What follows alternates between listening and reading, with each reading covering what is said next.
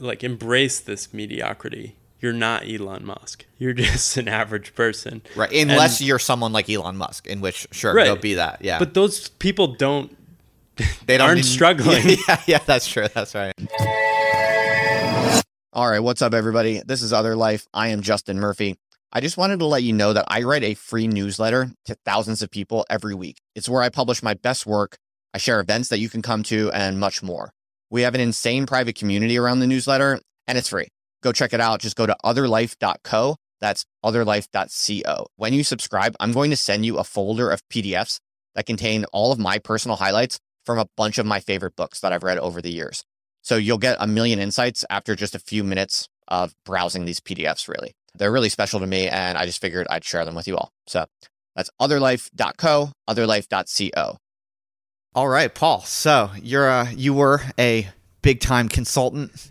You were a McKinsey guy, and then you left it all behind to stake out on your own. Now you're an independent writer and author, and I guess you do independent consulting as well. I think you have a little portfolio of things that you do. And so I've been following your work for a while, but I don't know a ton about you, or I don't know a ton about your system.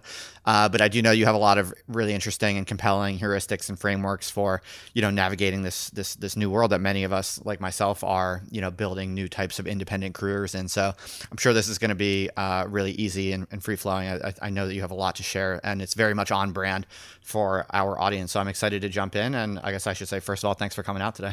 Awesome. Thanks for having me, Justin. Yeah, totally. So I guess my first question is, what the fuck is a McKinsey? That's what my mother said. Okay. So I was in college, and I went to University of Connecticut, which is like a big public school in the U.S., and I was around driven people, but places like McKinsey and other elite companies don't recruit at a place like UConn. Right. So I decided that's what I want. Because they mostly draw from the Ivy Leagues, right? Ivy Leagues, other elite schools, other higher-ranked big schools, and I decided I want that. I need that prestige. Mm. Really, I think what I was doing at the time was choosing that to kind of channel this early male ambition. Yeah, chip on your shoulder maybe a little bit. Yeah. I think I had the feeling that, okay, I'm capable of things. I'll go after this. And really that was kind of the target I set. I wanted to break into consulting, but really it was kind of flexible. I would have broken into investment banking. Right. I would have gone to big tech. I would have gone into hedge funds, whatever. I didn't even care what I was doing. You just wanted big time success, or what do you mean by that? I wanted the story of being impressive, I think. Yeah. Okay. And I think that, especially when you're young, is a way to replace the insecurity you're feeling about what the hell am I doing in life. Okay, and so you're at a place where places like McKinsey don't generally draw from, so what do you do? Yeah, so I applied to over 100 companies and got rejected from every one of them. So I ended up going to work at GE in finance, and after about 6 months, I just started applying again. I kept getting rejected to all these firms, and McKinsey actually ended up hiring me as a research analyst in their manufacturing division. It was kind of my background was weirdly unique for that role. Mm. But I got rejected again from all sorts of different firms, but the number one firm hired me, and it sort of changed everything. It changed my imagination for what I thought was possible. It also exposed me to a firm where that level and quality of work is actually really good. Mm. And I ended up spending the next 9 years in consulting. I loved the work, but the more I got better at the work, it was mostly the culture, fitting in, trying to please clients. That stuff was just so draining. And maybe I'm guessing it's kind of like academia, in that ironically, the higher up you climb, it's the more shit work you have to do in a way. Yeah, right? You're getting paid $1 million to answer the phone 24/7. Right. In academia, it's you graduate up to something like becoming head of department, but that's actually it's a bureaucratic role. It's an office. It's an elevated and increasingly demanding kind of office job, basically. Yeah, and it took me a while to realize, I actually like the making sense of ideas, doing deep analysis, right, research, writing, all these things. I never imagined I could do those things because I was in the frame of a worker path. Mm. you work in a full-time job. Sure. So you can either switch job A to job B, and I ended up working at 3 or 4 different consulting firms. But I had no imagination of anything else to do. So I kind of languished in those latter few years of just trying to like bounce around. Oh, the next job will be the one where I'd be happy. And now it's so clear. I just wanted a life built around like ideas, going deep on things, writing, connecting with people, teaching, all these things. And so what made it click for you when you realized like you actually could engineer that? How did you first really have the epiphany where you're like, it's possible for me to have this life where I'm just reading, writing, thinking about ideas, and pretty much literally doing whatever I want? Like, what do you remember the day or the how that came to you? Like, how you actually realized that that's possible? I didn't. Oh, you didn't? Okay. I had no idea before I quit my job. Oh, really? So you quit with like no game plan or what? Sort of. I had a mini game plan, but really all I was trying to do was escape. I was burnt out, and I had sort of determined this is not going to enable me to be the kind of person I want to be. I need to blow it up. Okay. So I quit with the intention of saying, I'll just be a freelance consultant. I'll work a little less, mostly doing the same work, though. I had no imagination of any other kind of life because I didn't have friends or family or anyone around me that was living any other sort of life. I see. All my friends now, I didn't have any friends like this. I see.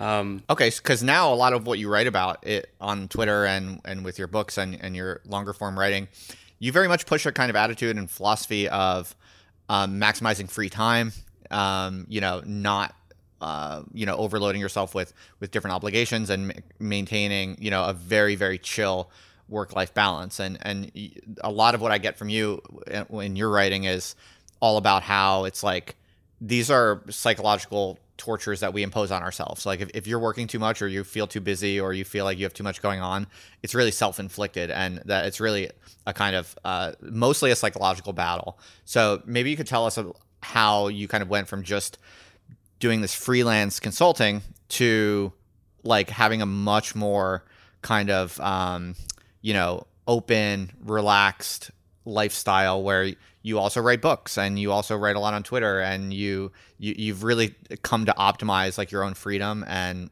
leisure. Definitely.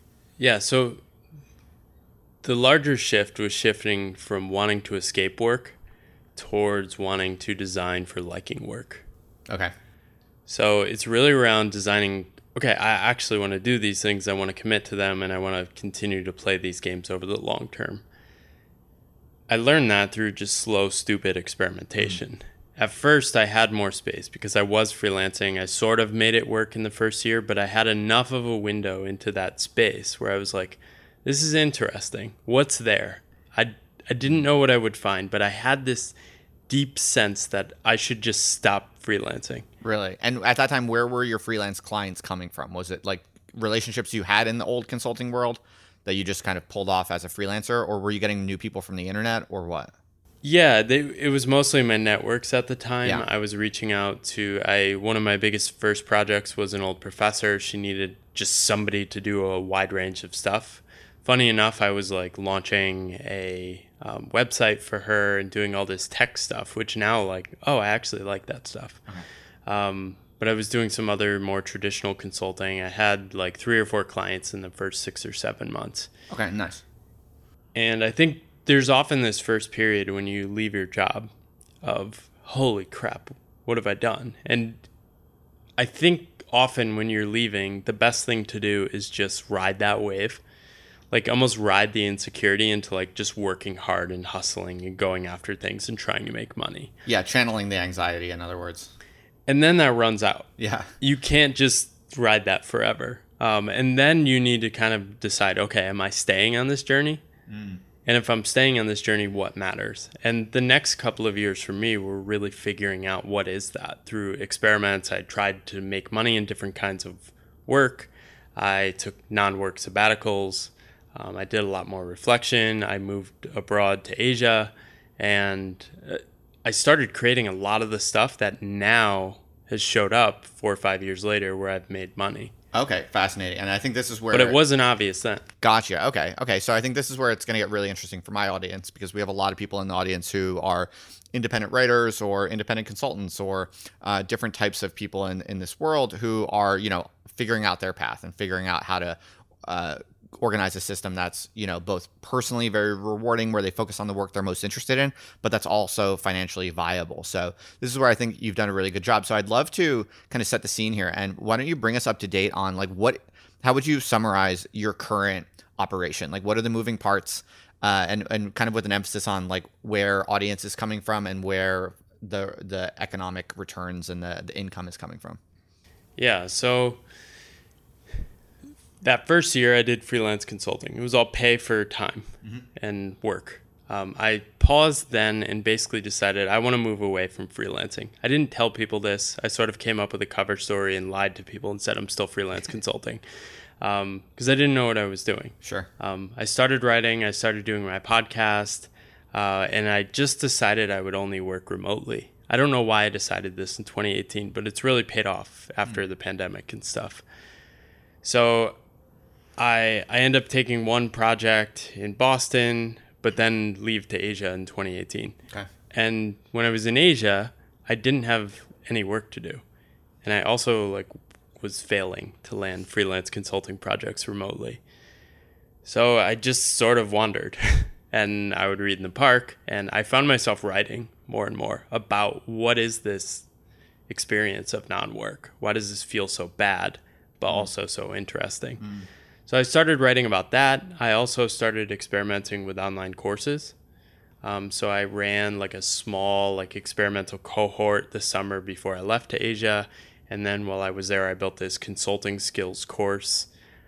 And I really had no idea what I was doing. I just loved creating that stuff and kind of like helping people with these things. I said, maybe it will turn into something. And slowly over the next year, like that consulting skills bet was one that paid off, and people started enrolling in it directly from like my website I had built. So that gave me enough signal to like lean into that and basically stop consulting. Okay. So I didn't really do any consulting until like I've done a little this year for 3 years, and I lowered my cost of living aggressively. I think I was living on less than $1,000 a month at one point in Asia. And it's still a pretty good life. You can live a pretty good life outside of the U.S. under 1,000. In the U.S. would be tough. And what was your salary like roughly as a consultant? Before I left, I was making $150,000 with a $30,000 bonus in New York City. So, I mean, a lot of that is eaten up by like rent and taxes, but but it's great. It's a decently sized number. And so that's hard to walk away from psychologically, right? Especially in the early days when you're building these courses. In the early days, you're probably not coming close to that. Or were you with your first consulting? Can I ask how much it was making at the course at that early time? Oh yeah. I haven't even come close to replacing that income. Right. You're just like paying, you're paying your bills like $1,000 a month. And last that's about year, it. Yeah, this, so it's going to be about 5 years since I left. In May. This last year is the highest, most I've done. It will be probably a little under 100,000 in like this past like 12 months. Like profit. Right. Yeah. Nice. Like nice. I don't actually know what I make as a self-employed person. But ballpark. Yeah. But yeah.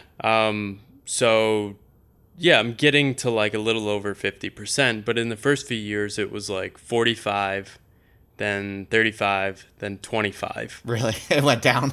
Well, I stopped doing freelance consulting. Oh, right, just because you didn't. And I was just I'm going to write because it's fun. I'm called to it, and I'm going to work on this course and do all these experiments. And now, how did you manage that psychologically, though? Because a lot of people will be listening to this, and they'll get tripped up. Because what I think a lot of people experience is when they're financially nervous, it's hard to write. It's hard to, you talk about yourself going to the park and just writing. A lot of people can't do that because they're stressed about where the next money's going to come from.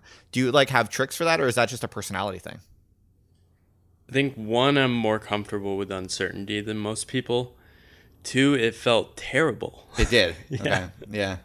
So I felt like a loser. But why weren't you? But a lot of people, what they would be doing is they would just be focusing on getting money. But you weren't doing that. So how were you able to, in that terrible feeling, how were you able to nonetheless go to the park and write? So the final consulting project I took, I sort of underpriced it, and I did that. I reacted to my uncertainty with freaking out and accepting a project. And I realized I don't want to do this. Mm-hmm. It was so basically learning through mistakes. And I just decided, screw this. I'm just going to commit to the other stuff and take it more seriously. Just force of will, basically. Yeah. So there's this, at some point you need to bet on yourself. And I think this is very hard for driven people because mm-hmm. they often know how to make money. Mm-hmm. But if they step back and ask themselves, what's really giving you energy and what are you called towards? They also know that answer. Right. But they won't commit to it because it feels hard. And because the link between that and the financial returns is often unclear or ambiguous. It's or non-existent. Yeah, yeah. The thing, though, I think being in Asia helped. Really? How so? There's a certain distance from your default scripts. Right. In America, you know how you're supposed to feel about everything. And even in cities, you get the sense that people are working all the time. Maybe less so in Austin. I don't know what people are doing in Austin half the time. But you get the sense, I should be working. Mm-hmm. That first year of freelancing, I was in Boston and I'd wander around the middle of the day on a Tuesday and it felt terrible. Mm-hmm. It's you should be working. I'd text friends, want to meet up for lunch? No, sorry, I got to grind at the office all day. Going to stay late. In Asia, I didn't know how I was supposed to feel. Okay. And there was that geographic distance of being sort of disconnected from my culture and this idea of travel that kind of gave myself permission to explore. Mm. And it was that tension of, I feel bad about money. I sort of had the sense that facing that directly was the way to resolve it. Okay. Because I've never seen anyone resolve their money insecurity by making more money. Mm, that's true. Right. I talk to people with millions of dollars, and they're on the verge of tears talking about how scared they are about making money. Yeah, it's all relative, right? Everyone just compares themselves to the person slightly above them, and you can do that forever. Yeah, it's true. And in those first few months in Taipei, I had this, I just wanted to wake up and write. I loved it. And the feeling from that, for me, was worth everything. Okay. Yeah. So you just bet on that. You're just this feels so much better than anything else I could be doing. If I just do it, there's got to be a way. Some things are going to open up. And it took me a while to realize this. So my shift was trying to escape work to then finding work worth doing. Mm. And then once I find that, basically building my life around it. I see. Okay. So what I'm often talking about is not working as little as possible or enjoying life. It's actually finding things worth doing and then being willing to figure out what are the costs of that and then decide, am I willing to pay that or not? Right. So this kind of approach is not unaligned with ambition. I can scale up ambition infinitely now. Right.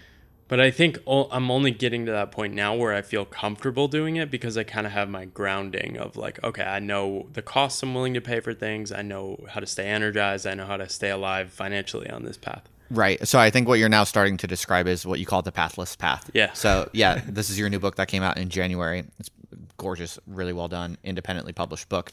Why don't you explain in a nutshell what is the Pathless Path? You were basically just working up to it, but speak about it a little bit more and explain the concept if you would. Yeah, so the book basically came out of my writing, and I had been writing about our relationship with work and why is this so off? Why are we conforming ourselves to these worker identities in a narrow career in which we can't actually do the work we're called to do? So it was about this broadening of what is the definition of work? What's the broadest possible conception of that? It's also about this shift from wanting to escape work to wanting to find the work worth doing and orienting yourself around coming alive. And then it's really kind of a counter to a lot of the books I don't enjoy. Okay, which are? Here is the 8-step framework for how to do this. Yeah. So I really just wanted to share, here's how I felt facing my money insecurity. Right. Here's how terrible it felt. Here's my own logic and reasoning of how I went and figured this out. Right. And you can experience how you feel reading that and then decide what to do with it. And so does the Pathless Path literally have no goal or right? Is there literally no goal or talk to that aspect of it, maintaining this true freedom to wander and Or is there some kind of goal? Are there like short-term or intermediate goals? Because I think a lot of people would think that, you know, they hear a concept of a pathless path, and it's like you got to have some kind of orientation. You got to have somewhere you're trying to go. How do you balance that against, you know, the drive for autonomy and freedom? I'd say I think if I could explain this shorter, I wouldn't have had to wrote it. Okay, fair, yeah, fair enough. So I think the philosophy is really that most of us have not interrogated the scripts we're running in our head, right, especially about work. There's so much tied up in work. Are you a good person? Are you contributing? Are you like doing your worth? Are you creating value? All these things that people don't want to interrogate because they're really painful if you deeply think about them. Why am I working? Right. I want to be loved. I want to be part of things. So that's sort of like step one, is like permission to interrogate these scripts and just become aware of them. Mm-hmm. And then I think the second part is really shifting away from, okay, these are the scripts, here's how I have to fit in, towards the possibilities for paths and the kind of work you can do now have dramatically increased. Excellent. So let's drill down into that, because there's a lot here to talk about. Oh, I'm like, sorry if I cut you off. No, but like this isn't, this right, wasn't possible 10 years ago. Right. But also even like, what is this? It's like, obviously it's a podcast. Yeah, sure. I posted it to YouTube and I posted it to the podcast feed, but how exactly it fits into something larger. Like it's still, I've been doing it for almost 4 years now. It's still not quite super clear, like where it's going exactly, or, and so it's like, yeah, I'm just saying that I kind of can relate to what you're saying, I think. Well, if you were working for a company, you could do this even if you were 4 out of 10 excited, because it would be your job. Right. On your own, though, if you were 4 out of 10 excited, this would never happen. That's right. That's true. So you have to be super excited by it. So it's a sort of way of setting up your life around things in which you're not really competing with anyone except yourself. Yeah, that's right. That's interesting. So, okay, so maybe it would be good to let's break down for the audience like what you do exactly. Like what is your portfolio of like how you allocate your time? Just concretely, I'm curious. So you published this book in January. I know you have a website, you're active on Twitter, you have a podcast. Give us a bird's eye view of like your machinery, and you know, you said this past year was your best year yet. You did about $100,000. Like how much of that is coming from the book? How much of that is coming from, I guess, like freelance consulting gigs? Break that down for us if you would. It's really interesting to hear. So I sort of have two buckets. One is like the Pathless Path.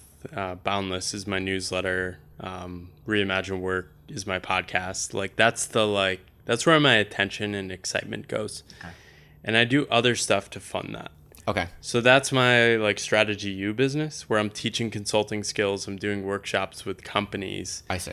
And I'm really trying to experiment there around online learning, creating things online, trying different kinds of work, which gives me stuff to write about on the other side. Right. And that's the stuff that gives me energy to and like keep going. Does your creative work feed into the clients you get, or the economic opportunities you get, or not really? It's sort of separate. Okay. So I have a completely separate website, mailing list. Like I don't even talk about that on my newsletter or Twitter that much. So your creative work really is separated, and you really don't try to drive revenue with it.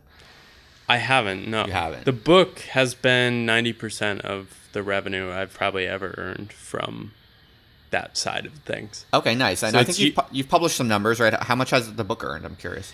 Yeah, the book is, I've sold about 2,600 copies. I think I make about $6.50 per book because I self-published. I think I've made revenue-wise 16 or 17 grand. Yeah, respectable. Not like life-changing money yet, but yeah, respectable for sure. And I think this is the kind of work I know I want to do for the next 20 years. Mm-hmm. So it's really just stay alive, stay afloat. The publishing, the writing, and the authoring, that is what you want to do primarily for the future? I want to help more people do the work that matters to them. Yeah, okay. So like, I mean, basically what you're doing with your other life stuff. Sure. Giving people the off-ramps, helping people navigate these things, helping people see the possibilities. Right. And then like basically being like a pseudo friend Like, you can experience friendship through like reading my book or having conversations. Right. Gotcha. I was just curious if you were saying that you see the writing and the books in particular as the thing that you would love to over time put more and more of your effort into. I'm not going to run away from it. Yeah. But I'm also not naive either. Right. I think the whole writing, being an author, making money from that is very hard. I don't want to get trapped in like, oh, I need to write another book. Like, I really want to let that stuff flow naturally. Gotcha. And so my curiosity is really driving the ship there. Right on. So, it seems like your strategy then in a lot of ways, or if there's an upshot here, it's kind of like when you have a foot in the institutional world, when you jump ship, just try to take a lot of the networks with you, basically. That sounds like that's a major part of your, the economics of your strategy. Is that fair to say? I think I got sort of lucky. Like, I have a weird combination of skills where I love creating stuff.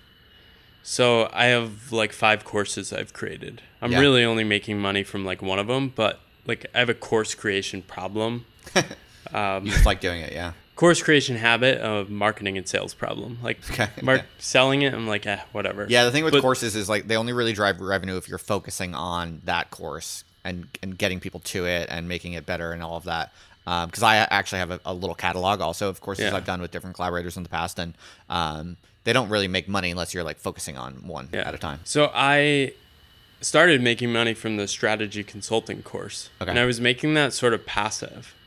I made like $15,000 the first year, and then like $35,000, and then last year I was sort of making between $4,000 and $5,000. So at the end of 2020, I decided, somebody challenged me and said, what if you took this to the next level and you scaled your course and you did these cohort-based courses and these launches and built a business around it? Mm-hmm. And I was like, I see that path, but what would I do if I had more money? Oh, I'd write. So I decided to basically just spend the entire year writing the book. And that's what I did. Okay. And then once I finished the book, I started leaning back in to the consulting business. I still don't really know what to do with that. And this kind of answers your earlier question, is like, when did you know you want to do this? Mm-hmm. I'm still figuring this out. Like, it's a constant balancing act. Where does the money come from? Where do I want to focus my attention? Where do I want to make bets? And so I'm surprised you don't get consulting clients through the internet. Well, I do. Oh, you do now. You do now. That's what happened. So my course turned into a lead magnet. I see. People were just starting to email me and, will you do this for our company? Will you host a workshop for us? So what I would do is every time somebody asked me that, I said, okay, yes, I do this for this amount. And it was always an amount in which it would be a way for me to basically get paid to build something. Mm-hmm.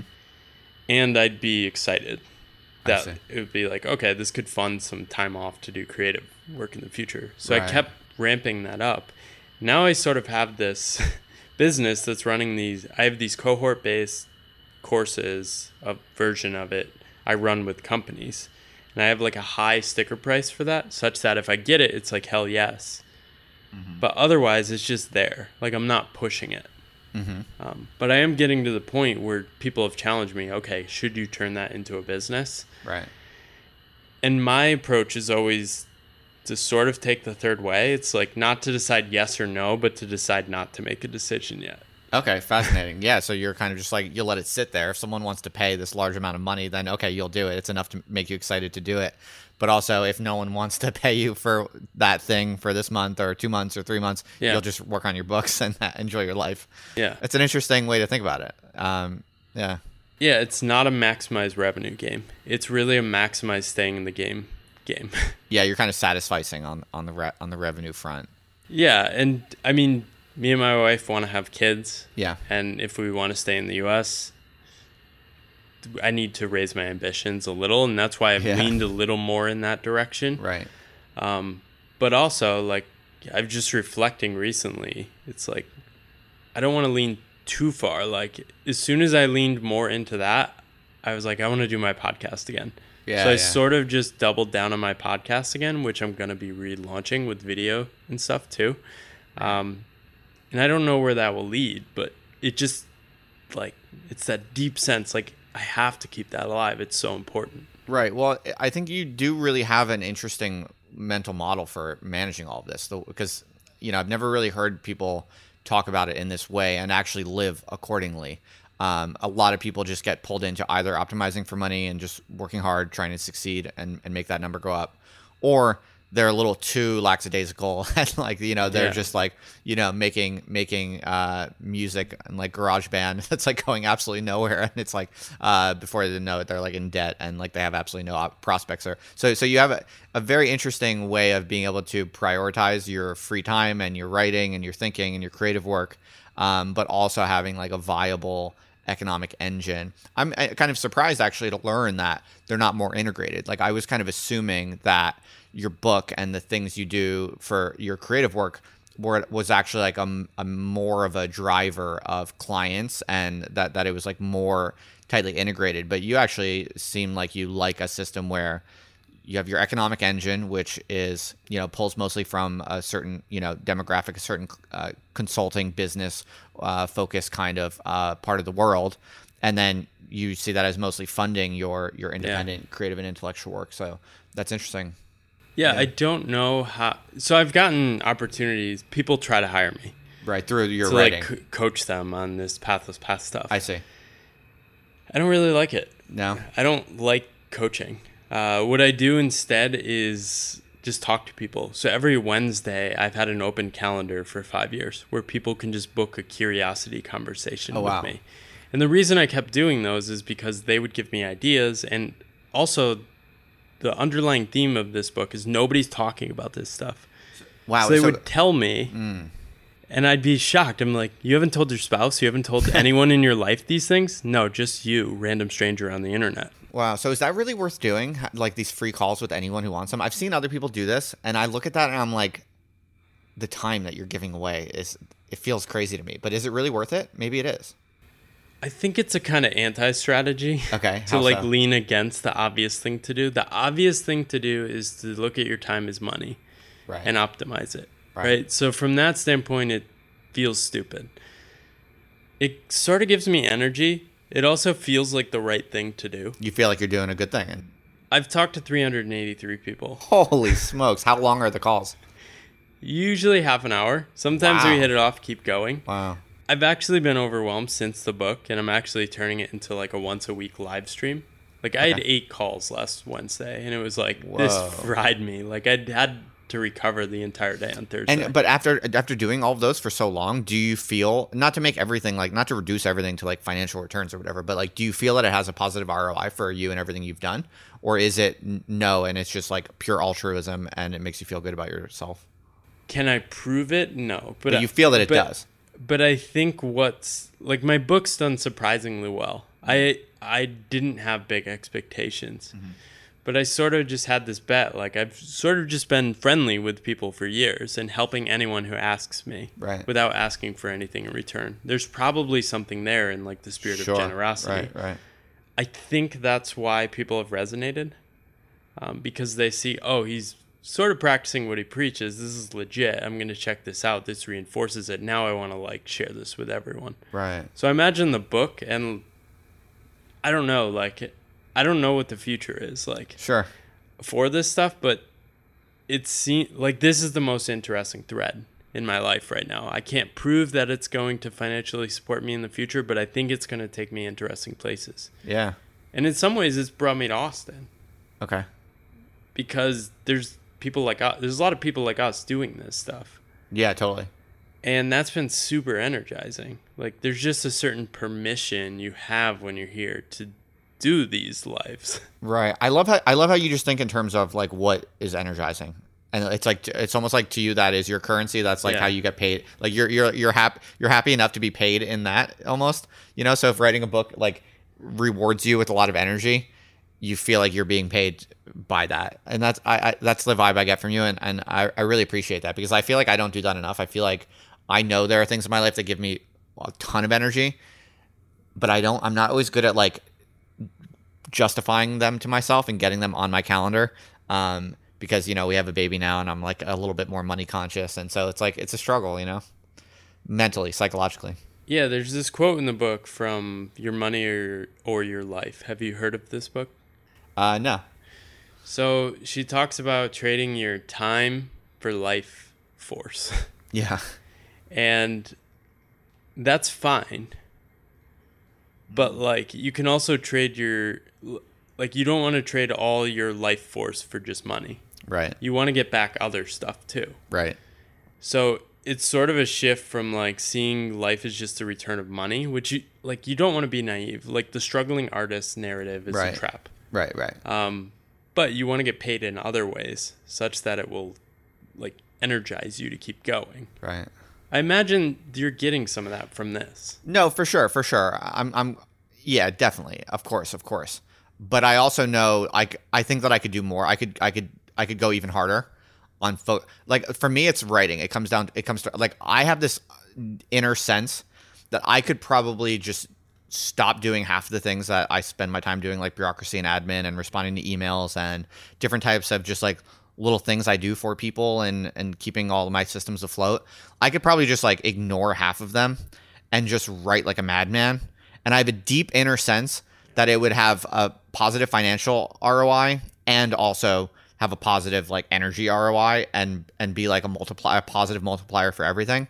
And I do write a lot. I'm consistent with that, so it's fine. But I have a sense that I could double it and reduce by significant margin all the other stuff, and it would probably be a winning strategy, and it would be make me so much more happier.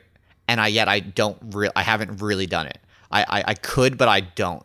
And so that's what I'm kind of talking about. So yeah, I don't want to rant about my own like personal problems or anything like. But it just it rhymes with what you're talking about when you talk about like, you know, in Asia, not knowing what to do with money. And you're just like, I'm just going to go to the park and I'm going to write. It's going to work somehow. Well, I was lucky then because I literally couldn't get work and I hadn't created stuff. So I think there is a challenge once you're a few years into this journey of you have this admin creep. Yes. That sort of comes in and it's just there, and you're self-employed and you're taking responsibility for your life. So I should do these things. Right. So it's very hard to unwind those. And I'm actually dealing with that now. Right. So we should talk about this, because I think another aspect of it is when people are paying you for things, like you really are grateful and you really want to do, do good by them, and you want to, you know, give them like everything you can and really be responsible and accountable and deliver, you know, even above and beyond. And that manifests to me in like little things that probably have no significance to the person, but like, you know, responding to that email really quickly, or like, or sending a follow-up email just to make sure that they have everything they need, that kind of stuff. Like I feel very, like I have to do that kind of stuff really, really well. Whereas like, maybe I don't, maybe they don't even actually care. Maybe they don't even notice. So maybe we'll talk a little bit about that. How, you know, how do you see this admin creep? How are you dealing with it?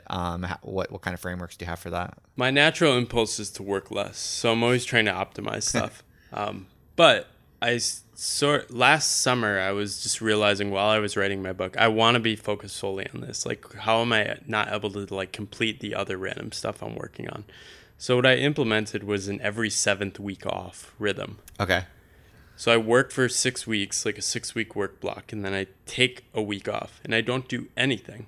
Nothing on the calendar, no schedule. I just wander or do whatever I want. I wake up and see where I takes me. Every 7 weeks you do nothing or whatever you want. You end up doing things, of course, but whatever you want. And it's sort of like practicing leisure mode. Yeah, okay. But it has the unintended benefit for me of forcing completion and more like getting more things I actually want to do in those 6 weeks. Right.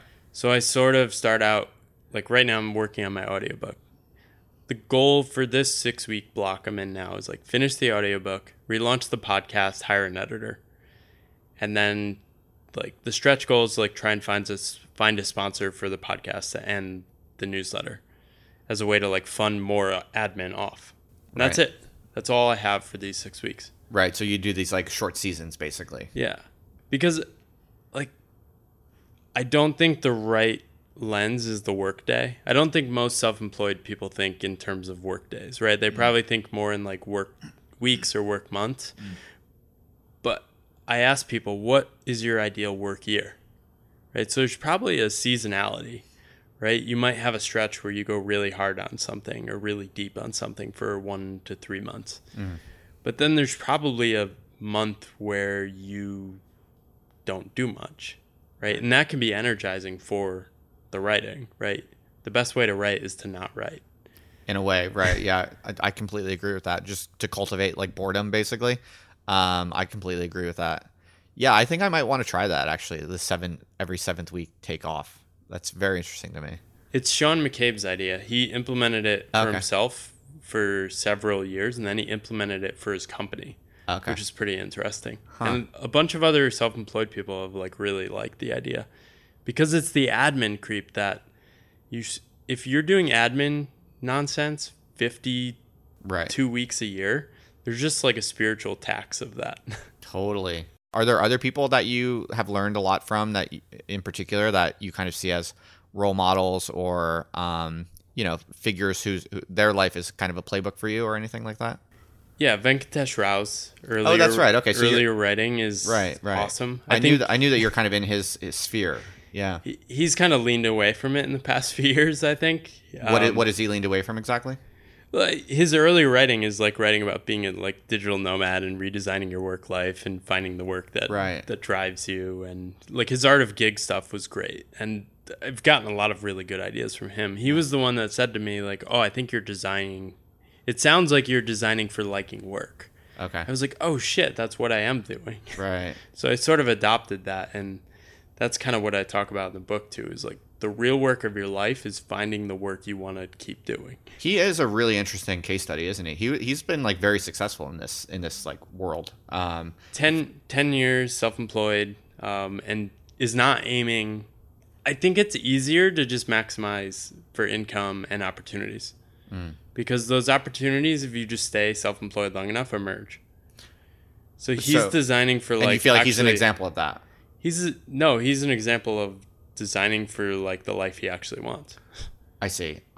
So what do you mean? Okay. So because he has a very large audience, I think, like what he's been able to do in terms of influencing, I think he's influenced a lot of people like you. I think our friend Pamela Hobart also is kind of in the, I see her and you kind of in a larger sphere that has Venkatesh Rao kind of at the center of it. So I feel like, and I bet you Ribbon Farm does like real numbers, doesn't it? I bet you his books do real numbers. Do you know by any chance?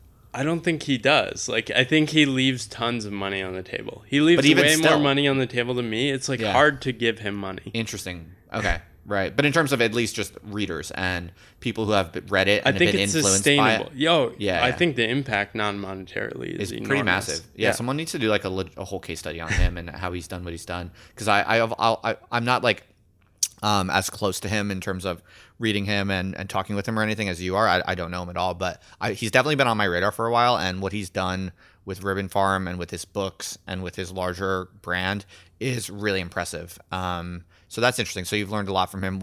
Are there other, you know, key lessons you've kind of taken from how he's done things, or what else have you learned from him? I think he has this idea around mediocrity. Okay. Which he frames it in a number of different ways, but I forget if it was him or somebody else, but talks about like the trot of a horse, and like there's a sprint, but then there's this like intermediate pace called like ambling. I'm probably screwing this up. That's all right. Okay. But I can send you a link to the post, but it's sort of this pace that's sustainable over long terms of time. And it's about like finding that, like you want to find the things where like you're in a slipstream of like, this is actually what you're good at and you can do it for long periods of time. Right. Instead of like pushing. So if you decided, okay, I want to become a top 100 podcast, there's a playbook to do that. Right. And you could push really hard. You could invest money. You could hire people. You could aggressively promote. Right. There'd probably be a cost there though, right? Sure. And you might burn out. Totally. You might literally lose all energy to ever do the podcast again. It's like just your mate's back in the city grinding for McKinsey. It's grinding, right? It's a specific kind of state, mental and physiological state that's like you can't do for very long. It's planning. It's like, here's the plan. Right. And we're going to march to this. Here are the metrics. And some people thrive in that state. That's true. Yeah. Most people, I think, don't. And he's sort of writing around that. Like, embrace this mediocrity. You're not Elon Musk. You're just an average person. Right. Unless you're someone like Elon Musk, in which, sure, there'll be that. Yeah. But those people aren't struggling. Yeah, that's true. That's right. Yeah. Well, I wish people could spend more time around hyper ambitious entrepreneurs Why? Because when you're around them, you realize, oh, they're just wired like that. Right, right. They see an opportunity and they can't do anything but exploit that opportunity. Yeah. Do you ever feel, though, that like you kind of wish you could turn it on a little bit harder and push a little harder? Do you ever feel like... Yeah. Yeah, you feel like that? Well, intellectually, I know that I could make more money, or I see opportunities like, oh, this is obvious. But I know there's also a cost there. Right. And part of why I left my job is I didn't want to create another job for myself. There was a lot of pain in like leaving that job. My last experience was pretty painful. I don't want that again. And I'm so confident I don't want that. I had a taste of making more money. It's like, it's not worth it. I want to build a life. Yeah. I've sort of written about it as a way to like burn the bridges and like hold myself accountable. Right. I feel like so much of what you're saying resonates with me, and I wish I was a little bit more like you. One of the things I struggle with is like seeing people who I know are dumber than me, like more successful than me in terms of like money and stuff like that. Like this is something I always feel a little guilty, like I should be trying harder, or I should be working harder, or I should be pushing, to use your term, a little bit harder, because I just feel like I feel bad. I feel guilty about not doing better when I know that I probably could eke it out. Yeah. I mean, two things. I think one is just retire the shoulds. Just figure out what you actually want to do and you're drawn to. And then two is you have to trade everything with them if you want their path. You have to take their psychology and all their trauma and all their issues. And right. Yeah, you can't look at someone else and pick and choose one part of what they're doing, like it, so you want that, so you want to emulate that, but then also like not take on all the other things that are correlated with it. Yeah, I mean, you dig deeper on this stuff and somebody's pushing really hard because like their parents just told them they were shit their entire childhood. Yeah. Like my parents are very supportive and loving, so like part of me thinks it's like, oh, I'm okay already. Right. Right. Yeah, it is interesting with Austin. I feel like one of the kind of images of Austin, which goes back to like, you know, the Slackers movie and stuff like that, is, and who knows if there's any connection to reality now, but part of what Austin kind of represents that's kind of cool, and which I feel like you do still kind of see, is that it's kind of okay to inhabit this kind of ambling, you know, I feel like mediocrity is like a harsh word, you know, it's like, I don't like to, there's a part of me that doesn't want to use that word and embrace it, but I do know what you're saying when you talk about that as a good thing, basically. Like, so I feel like this is the interesting puzzle. This is like the interesting thing to try to figure out is how to be comfortable with your kind of relaxed, easygoing, free-spirited, you know, autonomy maximizing, creativity maximizing self, but not capitulate to low quality, you know, to still always be trying to do the best work possible while also having this relaxed attitude where you tolerate your own kind of short-term imperfections, you know, because people will hear the word mediocrity and they'll think like, oh, I don't want to capitulate to mediocrity. I don't want to just be comfortable with being half-assed and kind of crappy. You know what I mean? So to me, this is like the million-dollar question, is like to maintain this ambling free-spiritedness and a certain comfort with your current imperfections, but also be like passionately laser focused on being the best you can be and getting to the best possible. Yeah. Maybe it's just a time frame thing. Like I probably had enough ability to write a book 5 years ago or 4 years ago. I could have said, I'm going to write it, but it would have been like a future of work book. It would have been weird. It would have been attacking the organizational world and it probably wouldn't have done that well. But I could have pushed really hard and like really pushed in that first year to level up my writing game in a way that took a few more years to do. Instead, I committed to like, I'll just like write newsletters and see what comes out over a number of years and like slowly trust that. And something else differently completely emerged in a way that like I was able to reach a bar of like creating something better that would have been impossible if I had aimed at it in a very like push way. Because I have some people in my audience who are actual consultants, or they have one foot in the business world, the consulting world, who are trying to carve out a more independent path. So I'm curious, you know, do you think there's a particularly high leverage kind of insight or lesson for them, maybe when it comes to like what types of products or what types of work are the easiest? You said before, like, freelance consulting is kind of the easiest way to just build a bridge to independence. But is there anything more specific for that type of person? Like, a certain way to package it, or a certain, you know, what types of products are you offering really? How do you think about that? I think for freelancers and even like past academics, yeah, just write a ton about what you're actually curious about and go deeper than you feel like you should. You feel like writing is like the highest leverage thing you can do for all of this stuff, basically? There's such a surface level, there's tons of just surface level stuff that's not very good. Yeah. Like most like people coming from academia or like writing and consulting, they probably have very deep and interesting knowledge and practical experience. And like that knowledge literally doesn't exist. Right. Like it's so early in terms of just people sharing ideas like that. Mm. There's infinite space for like all these weird perspectives on things. Right. And like it's like dominated by like American people too. It's like I want all around the world, like write your experience, share your perspective. Like it's probably worthwhile. And then do like 50 to 100 of those posts. And what's the best thing to sell for that type of person? Is it like a free call, an intro call, or is it like a paid call? Is it some kind of like fly me to your business and I'll do a workshop? What do you think? Yeah, and I think that was something that emerged out of my writing is people would reach out and then I'd be like, oh, somebody actually doesn't know these things or doesn't think about these things in the way I did. So you can sell consulting on that, right?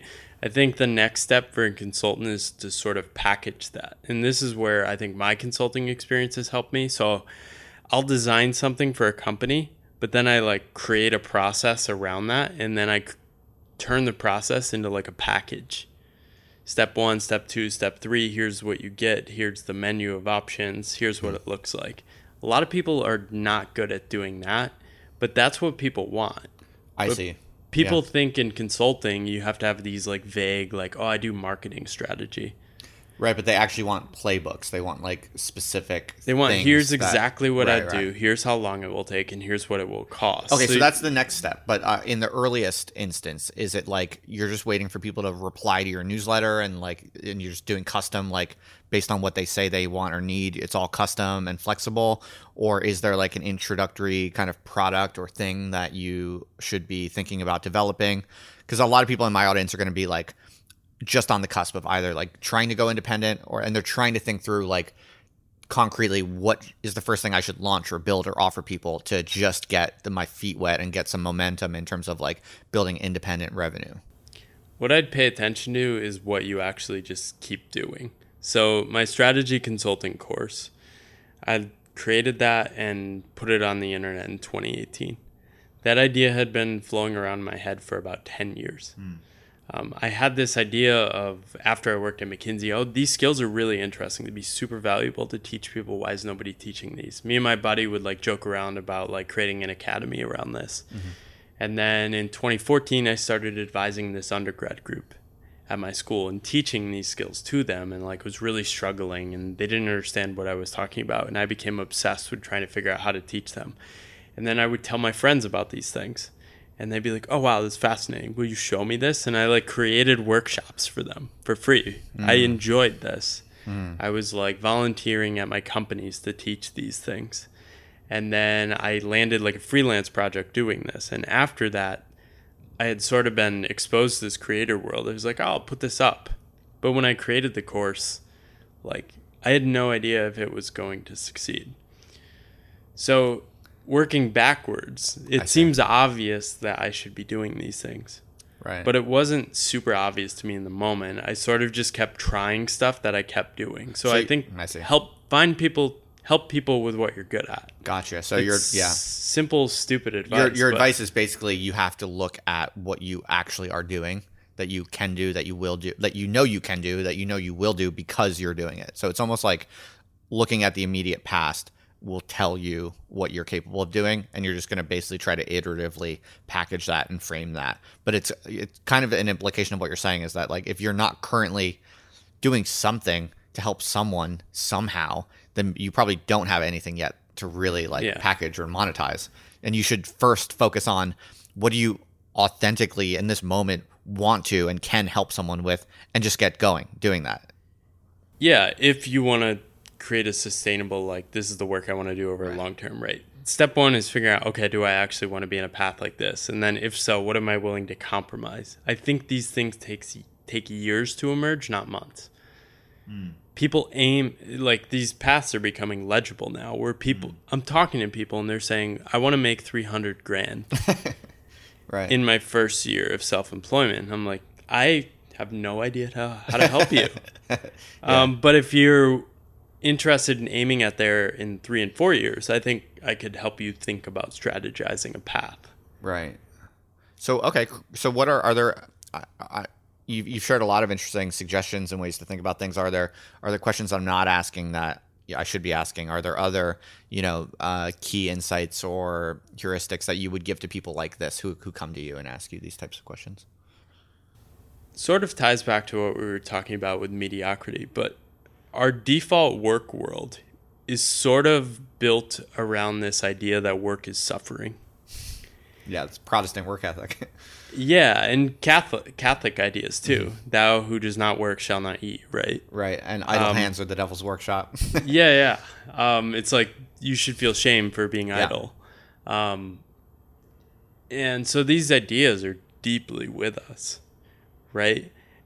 And it sort of was fine when you're in an industrial work world in which, like, people are becoming wealthier through normal jobs and there weren't other options, right? But now people are doing that with the other options existing and still buying into these ideas. Like, people have weird reactions to me if I'm not working in the middle of a workday. Like, they can only pair the idea that I sort of have to trade off my time or be in an office somewhere. And that's how work happens. Right. So it's sort of this cargo cult experience of, like, what work is supposed to look like and feel like, that it got exploded in 2020 with the pandemic. Right. But a lot of people still try to ape it because they feel like it's normative. Right. But the journey of finding the work you're actually going to be able to do is totally different than just, like, sitting down and being like, okay, I need to develop a plan. I need to launch a book. I need to make $100,000. Yeah. So it takes some of that unlearning, right? And the best way to build $100,000 project might be taking a week off and wandering for a week. That's sort of the thing I'm trying to convey to people. Right, because I think a lot of what you're talking about has to do with finding deeply sustainable things, things that you can do for a very long time, because that's really how you compound anything, right? Like, you're not going to be able to compound anything into anything truly, like, world historical and exceptional unless you can do it for – you have to be able to do it for at least 10 years or more, right? And so, what can you do for 10 years or more? Really only the stuff that you love doing, right? Yeah. So if that means taking weeks off every 7 weeks to refine and remember and reconnect with, what it is you actually love doing, then it's not really a selfish indulgence. It's actually, like, a practical – you are actually optimizing for the finances and for the results by doing that, right? Yeah, and a lot of people who have been self-employed or entrepreneurial for long periods of time have these things. They'll take, like, a month off in the summer or, like, a month off around the holidays. We just don't talk about it because there's a lot of shame around these things. Right. Like, everyone pretends that everyone else is just working and thinking about work all the time, except everyone's secretly thinking about not working all the time. Right. Maybe we could talk also a little bit more specifically about the book and the process of writing the book and, any lessons you learned along the way about, were there certain things you did with the book process that turned out to be, like, a total waste of time you wish you didn't even bother and you won't even bother next time? Or were there certain parts of the book process that you were very clever about and it totally paid off and was worth it? And any lessons come out to you? With my book, I had a very clear idea of, like, what I wanted to say. Like, I had a feeling of what I wanted to say. Expressing that is hard, right? Yeah. And I think one of the most valuable things I did was finding a good editor that was not just an editor, but, like, a thought partner and was excited about my ideas. And how did you find them? So I hired another editor first, and it wasn't, like, the perfect. I hired somebody that just kind of, like, grinded through and, like, gave feedback on my chapters. Right. And I just felt like the book was off. So I went back in my newsletter, and somebody had actually emailed me like 6 months before and said, if you need an editor. I basically hired her, and she was just fantastic. She was like a freelancer herself and like really bought into the ideas, so got excited about it. I wish I had just hired her a lot earlier. Okay. I think searching for an editor and being willing to spend a little more money than feels comfortable is probably a really valuable thing to do. Okay, that's great advice. And anything else? Were there things you did that were waste of time, or like things you would do differently next time? I sort of have a different mindset than a lot of people. Like a lot of people put a lot of pressure on themselves with like a launch and sales targets. I finished the editing and like I ended up shipping the book with probably some mistakes, but the beauty of Amazon is you can just go on and update it and refresh it. I just launched, like, I didn't want to do any launch. I just publish, announced it in my newsletter, and then went to see what happened. Interesting. Yeah, yeah. You're so right about, like, most people, if you're going to do, like, an independently published book, you're going to think a lot about how all these shoulds. Yeah, it's true. You're right. You're catching me. I mean, talking with you, honestly, is really relaxing. It really is, because, I mean, I'm, like, halfway between, I'm sort of halfway between, like, a, you know, New York City, like McKinsey grinder, and you. I'm not nearly as relaxed as you. Like I do feel much more oppressed by goals and metrics and results and stuff. And so like even my short book that I did last year, which was really just a test case. It was like just wanted to get one rep in, see how it went, see what the process was like. Even that I couldn't do as casually as you just said.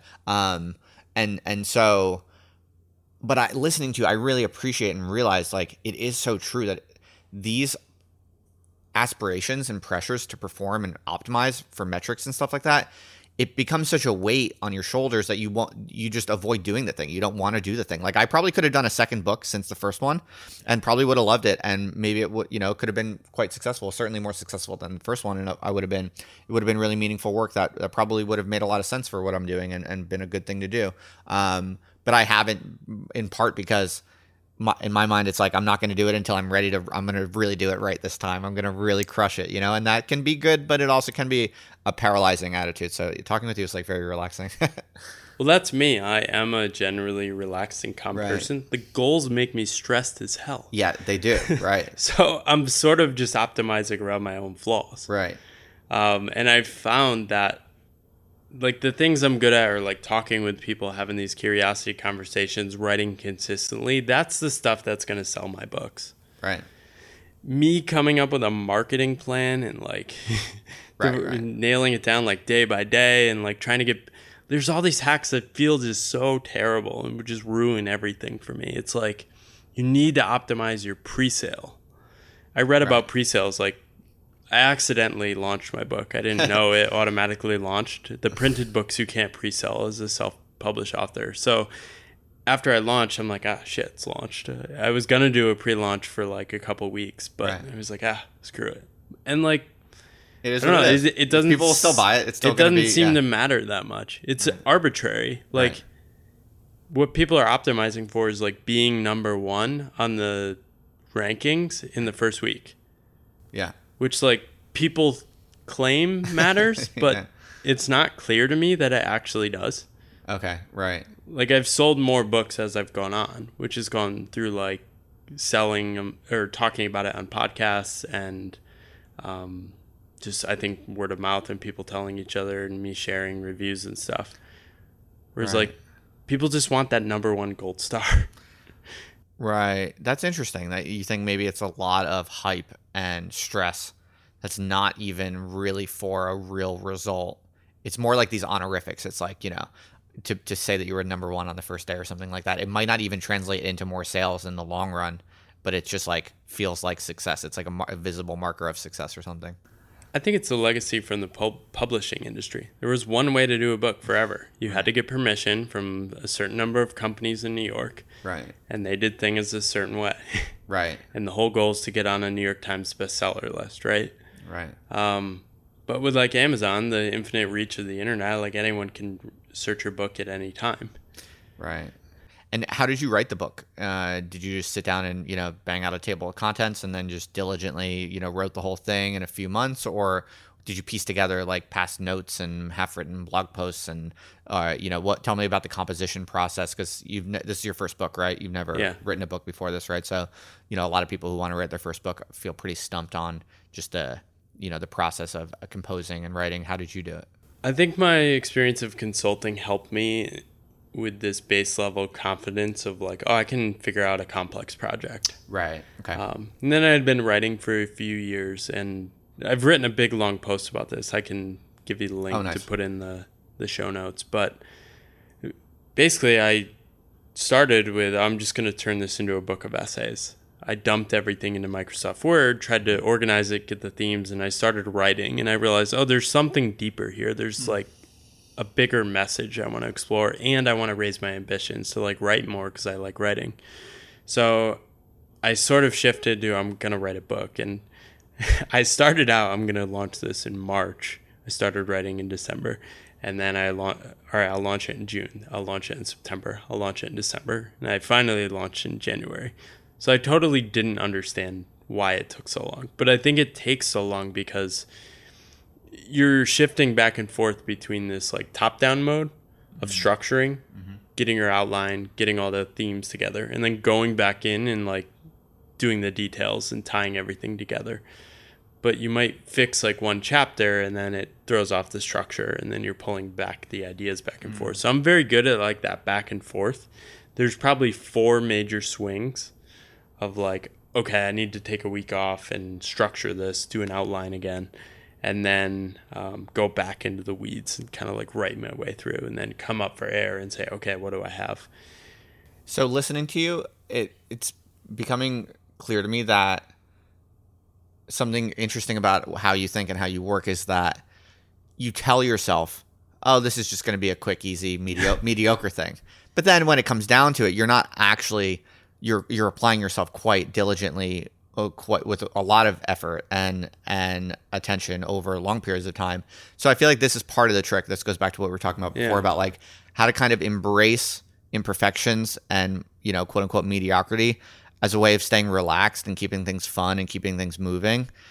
But when you drill down, you're not really like capitulating to mediocrity. You're actually putting your heart and soul into it, and you're trying to make something amazing. Yeah. But it's almost like you're using a comfort with mediocrity as a psychological like loosening tactic or something like that, right? Yeah. Because when you say like it's December, all right, I'm going to publish this book by March, you're basically acting as if like it's no big deal. It's going to be quick and easy. I don't care that much. It's going to be mediocre, right? I really thought I could do it. Yeah, and it was sincere. I think this is like a level of complexity beyond any project I had ever done before. Wow. So I was sort of, I didn't know what I was doing. Like I've done like, okay, I'm going to build a course and this will take me 5 weeks. Right. And it's taken like 6 weeks. Right. but this was different. But I think it's revealing. I think you're right, and though. This might be a useful thing for people to think about.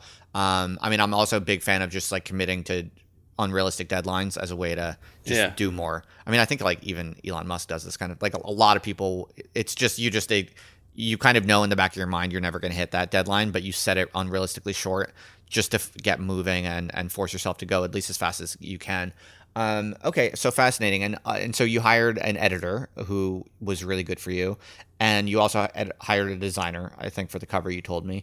Were there other things that you outsourced or other tools or, tactics of any kind that, like helped you do it better, or no? I used Microsoft Word and then Google Docs.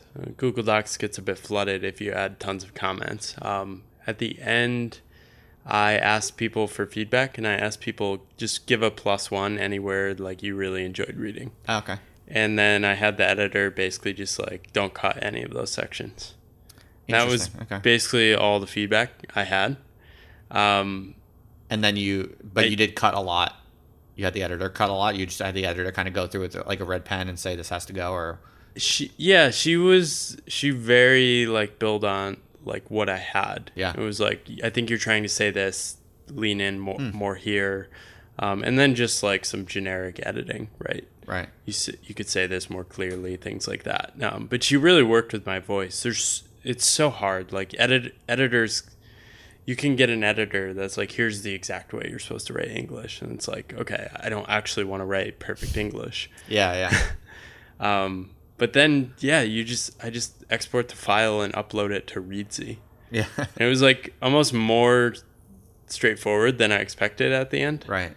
You upload it to Reedsy, and then you format it, you put it in chapters, you pick your font, your spacing, and you export the file, and then you just upload that and then the cover files to Amazon. There's some other publishing platforms. Like I've uploaded it to Google Books, Apple. I have an Indian self-publishing arm because I have a lot of readers in India. Ah, nice. Just so the book would be cheaper over there because they don't have a local Amazon printer. And yeah, IngramSpark is to like go to all the other random bookstores. Okay. And that was pretty much it. So you can find it in like brick and mortar stores? If the stores ordered it. Yeah, yeah. I requested it at the Austin library. Yeah. So nice. I think they're getting hardcovers. Nice. But yeah, I haven't really leaned into that. Apparently you can like pitch distributors to like stock your book. Right, but that's a shit ton of legwork. I looked into it and just... Well, that's the thing. It seemed like, that's going to be so annoying. Right. And do you think much about like growing your audience? Is that even on your mind? Like you pay attention to newsletter subscriber counts or are there any like metrics that you do care about or no? I think I'm optimizing around... Like I don't want the path to disappear. I don't want to have to go back to work. So I'm not maximizing things. But I'm not stupid either. Like I worked in consulting. I went to business school. I know right. like of how course, things work. Right. Generally, if you write consistently, your audience grows. Yeah. I pay attention if that's like slowing or dropping. Yeah. Like I'd be like, okay, like what's happening there? Like my course has really struggled in the past 5-6 months. Probably because spending for online stuff has dried up. The pandemic is ending. People were going back to work. Finances are just getting tighter. But I'm like, okay, what is this? I don't really know yet, but I'm paying attention to that. Right. So I don't want to go out of business, but I'm not trying to be the greatest creator of all time. Yeah. So you see the metrics as kind of these, signals that you will pay attention to and respect. If they show signs of severe danger, like if any of your metrics are starting to suggest like, oh, this could possibly, if I don't tend to this could possibly mean I'm out of business and I gotta go back to my old job. You'll pay attention to the metrics to stave off those kinds of things and make sure the ship is afloat. But you're not really looking at any metrics and thinking like, I'm trying to crush this number. I'm trying to make this number go up as fast as possible. Like you don't think about any metric in that way, really. When I quit my job, I had about a year's worth of living expenses to support my cost of living. It's probably about the same now, my savings, like cash. Okay. So I'm like pretty high cash as like, this is I can pay myself if I don't have any money coming in. Right. It's grown a little, but not like tons. And I sort of have that as like I always have this year to bet on myself fully without making income. That will be fine. So your key metric really is just your reserves. Yeah. So my goal is like, I want to break even. Like I want to pay for my cost of living each year. Of course. Right. And you want to keep that reserve more or less constant. As long as the reserve is not decreasing, then you're good. You feel good. Yeah. And even better if I can like save a little for retirement and things like that, which I have been able to do in the past couple of years. Not tons, but it's like, oh, this is pretty cool. Like I'm actually making this work. And I mean, I see so many people that do what we're doing for like a year or two, and then they go back to employment. Like I'm not that. Totally. I think I really like this path and I'm I would bet that I'll probably be doing something like this in 10 years. Yeah. In which 90% of people will like give up or go back to work or are not going to be like publishing issue 1,275 of their newsletter, whatever platforms we're on in the metaverse or something. Yeah. Yeah.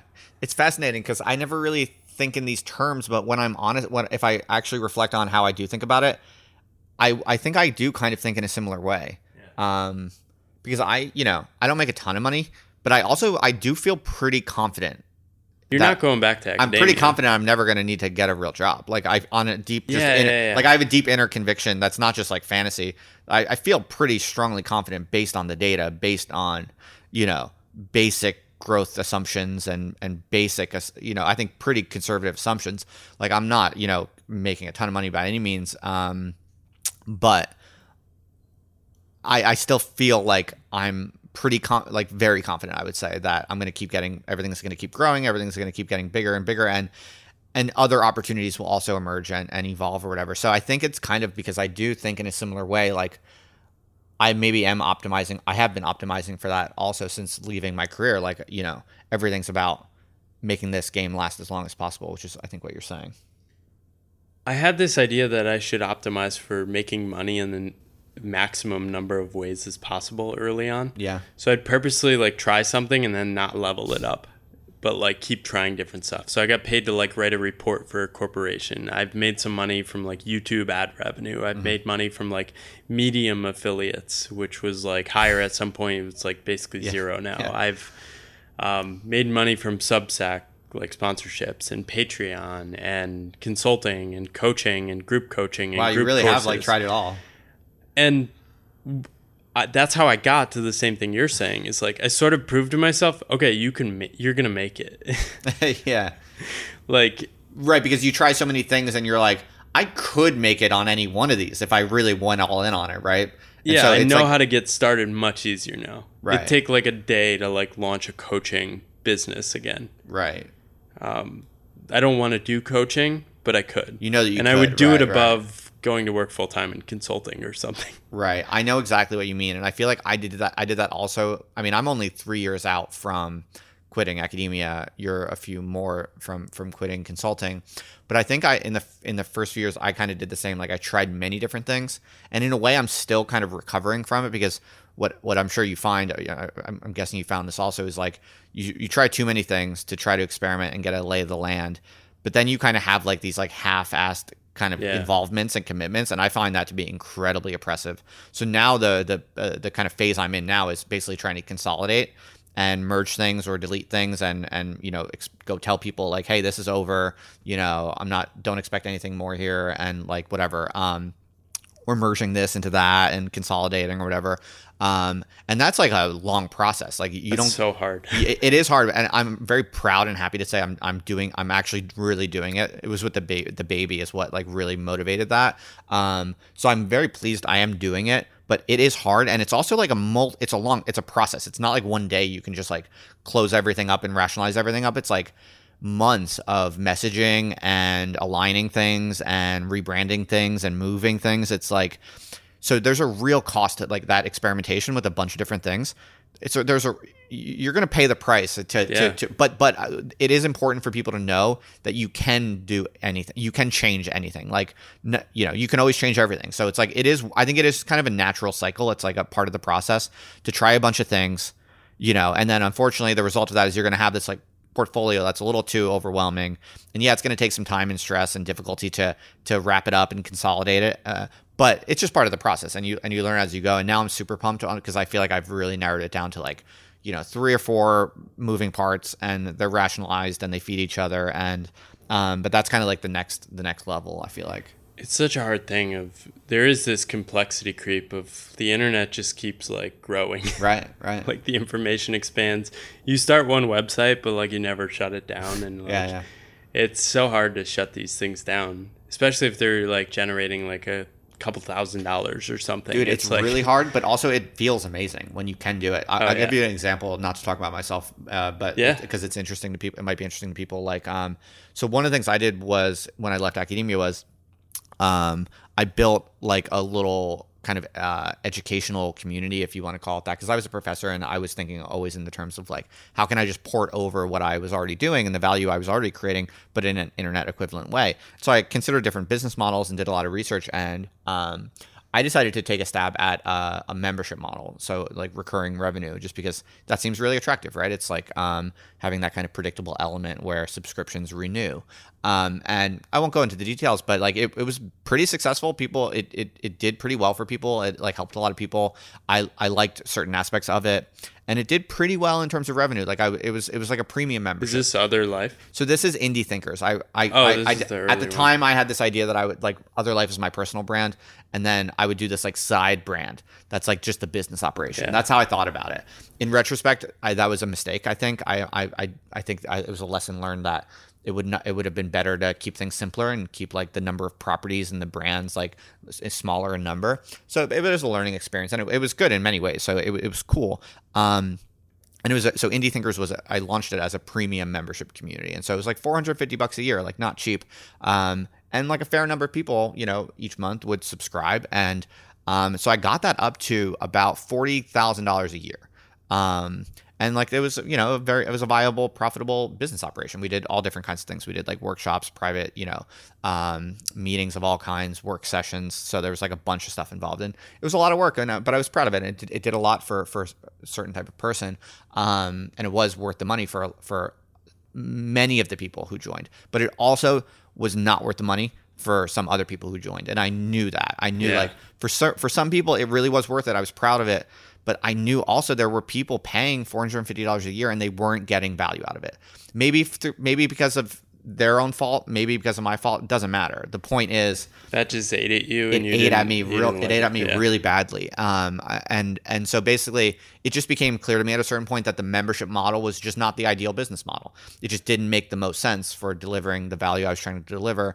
And so I basically had to confront that. Like it was just weighing on me, and I had to confront. But dude, when you're sitting on $40,000 a year of recurring revenue, I don't know if I could do that. Dude, it's so hard. Dude, it was really hard. It was like, it's hard to, if you've never been here, it's like hard to explain, and it probably sounds corny. I'm like, talk about a first world problem, right? But it probably sounds corny, but these are the types of things as independent creators, you will find yourself in these situations, you know, sooner or later, where like you build something and it's cool and it works and it's successful, but just time shows that it's not ideal, it's not optimal, and it needs to be changed, and you do need to like take a step back, take a deep breath, and like just figure out what is right and do what is right. And so basically I like I turned off this $40,000, like, so basically for 2022 I could have made $40,000 over the next 12 months and did nothing, basically. I could have just ghosted, right? I could have just been lazy, or I could have just kept going this like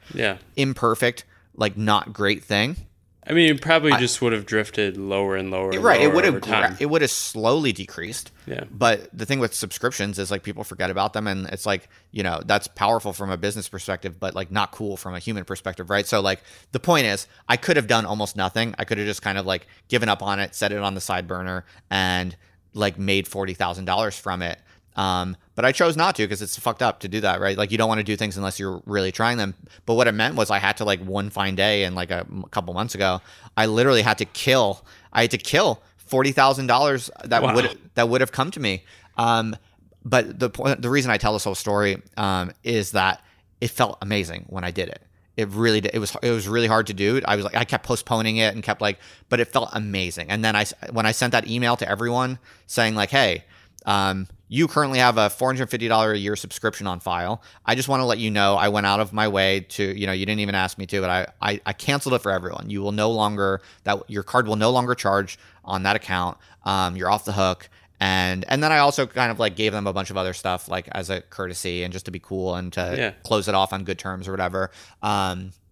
And told them about like what I'm doing next and how they can get involved if they want to or whatever. And it felt amazing, but it was super, super hard. It was really, really hard. And it kind of occurred to me that that's like the next level. Like that's like a next level filter where like I realized like so many people would have just gotten a normal job there, because like a big part of me was like, oh man, just I fucked up. Like this isn't good anymore. This isn't ideal. Like I don't want to do a big pivot. It's going to take so much messaging and like getting everyone up to speed, and like maybe I should just get a real job, you know? And I think a lot of people would have just, you know, wrapped it up and done that. But anyway, I was just very proud of it, because I did the right thing, and I took care of people, and I felt like, oh, this is proof I'm going to last for 10 or 20 years, because I am able to do this. I'm able to see what needs to be done. I'm able to like do the right thing, do good by my people, and pivot and grow when it's necessary. I think it's powerful because I sort of went slow because I was scared of that. I was scared of sort of creating a job for myself. So I went even slower and stupider. Right. I call it like the long, slow, dumb, and fun path. Okay, nice. But I think what you're doing there in saying no to a certain obvious financial opportunity, and maybe I was doing this without the 40 grand actually being there, you're saying yes to something else. Totally. A different way, a better way of doing it. Right. Yeah. And to somebody that's in a full-time job, they probably can't understand how could you be excited about that. Right. But I totally understand that, because you're like, oh yeah, I get my time back. Like I have my attention back. I don't have this energy suck. Totally. Totally. Yeah. So it's like the game of the independent creator economy is very much like navigating, on the one hand, like building systems that are viable and disciplined and grow, but also doing what's right and what feels right and what feels good, and not letting things become burdensome and oppressive. And you basically have to be like constantly keeping these temperatures. Like you need to be looking at the metrics and make sure you're going to be able to pay the bills and you have something viable that's going to be increasingly rewarding.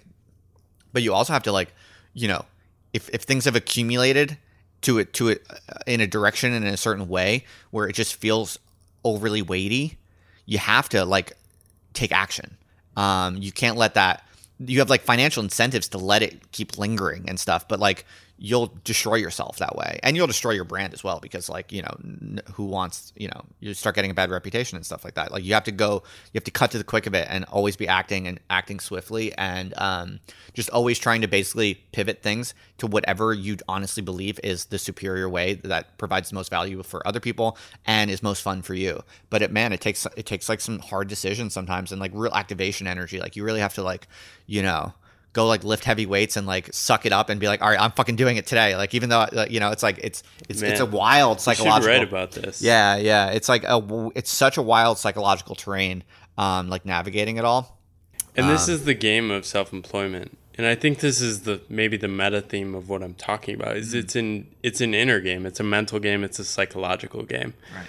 Right. There's a trap of self-employment of getting sort of memed by these engineering minds who are like, the game is making money and ARR and maximizing revenue. Totally. Most people are not wired like that. I've talked to most people. Most people have very confusing desires and interests and drives, and are not solely just able to like live life as a spreadsheet tells them. In full-time work, you can sort of just do stuff you don't like, because you're getting paid for it and you're risking disappointing others and fear of being shamed and like just not having approval. Right. That can keep you going, doing stuff you don't like. For most people on self-employment, you can't do that. Right. And that's why you often see a lot of pivots. A lot of people like pick and choose people that are doing like really successful stuff on creator paths now. Go back 5 years, they were doing something completely different. Yeah, they had some sort of like rebrand or pivot. Right, that's true. Yeah, you have to be able to do that and do it swiftly, and really just follow like what is, I think, one of the most important things you said in this conversation was basically just optimizing for whatever is going to let you do it the longest. Yeah, I have a chart of like my income. The first year it's like this, and then I went to like basically zero, and then like slowly climbed over 4 years. But I was also tracking like number of income streams. So we went from 1 to like 12. Really? 12 over like $100 a month. Wow. Okay. And any one month, like some of those will fall out. And is that what it currently is still, or? I think it's about 12 or 13. Wow. Random things. Yeah. Wow. Is that in the book? It's not specific. Yeah. I talk about like that strategy. Oh, okay. Because I would love to. Did you publish that anywhere? I would love to see, like, I have it on Twitter and in an article. Yeah. I can share a link. Nice. I'd like to look at your actual portfolio of income streams. That's fascinating. Yeah. Yeah. Well, look, we've been talking a lot. We've covered a lot of ground. I don't want to keep you too long, but that was awesome. And thanks for, you know, sharing your wisdom. And it was a real pleasure getting to learn, you know, under the hood of your operation and how it all pieces together and how you've built what you've built. Awesome. Yeah, man, I appreciate it. So the book, Pathless Path, people can get it on Amazon or wherever they get books, it sounds like. Anywhere. Maybe not your local Barnes & Noble because, you know, Do Barnes & Nobles even exist anymore? Yeah. I think they can request it and they'll order it. I don't know. Let me know. Nice. Well, yeah, no, like I said, I think you've done a great job of navigating this space. And, you know, of all the people out there who are doing this, you're kind of on the far end of people who really optimize for your own peace of mind.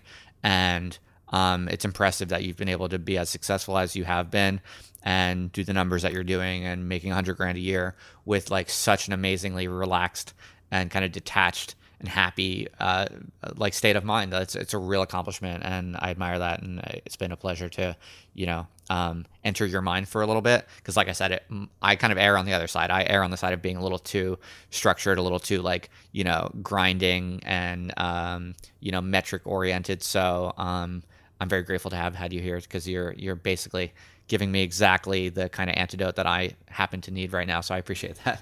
Nice. Yeah, people can go check out the book and go connect with Paul on the internet. I'll just put a link in the show notes so people can easily find Paul through those links. So yeah, that's all then. That's a wrap.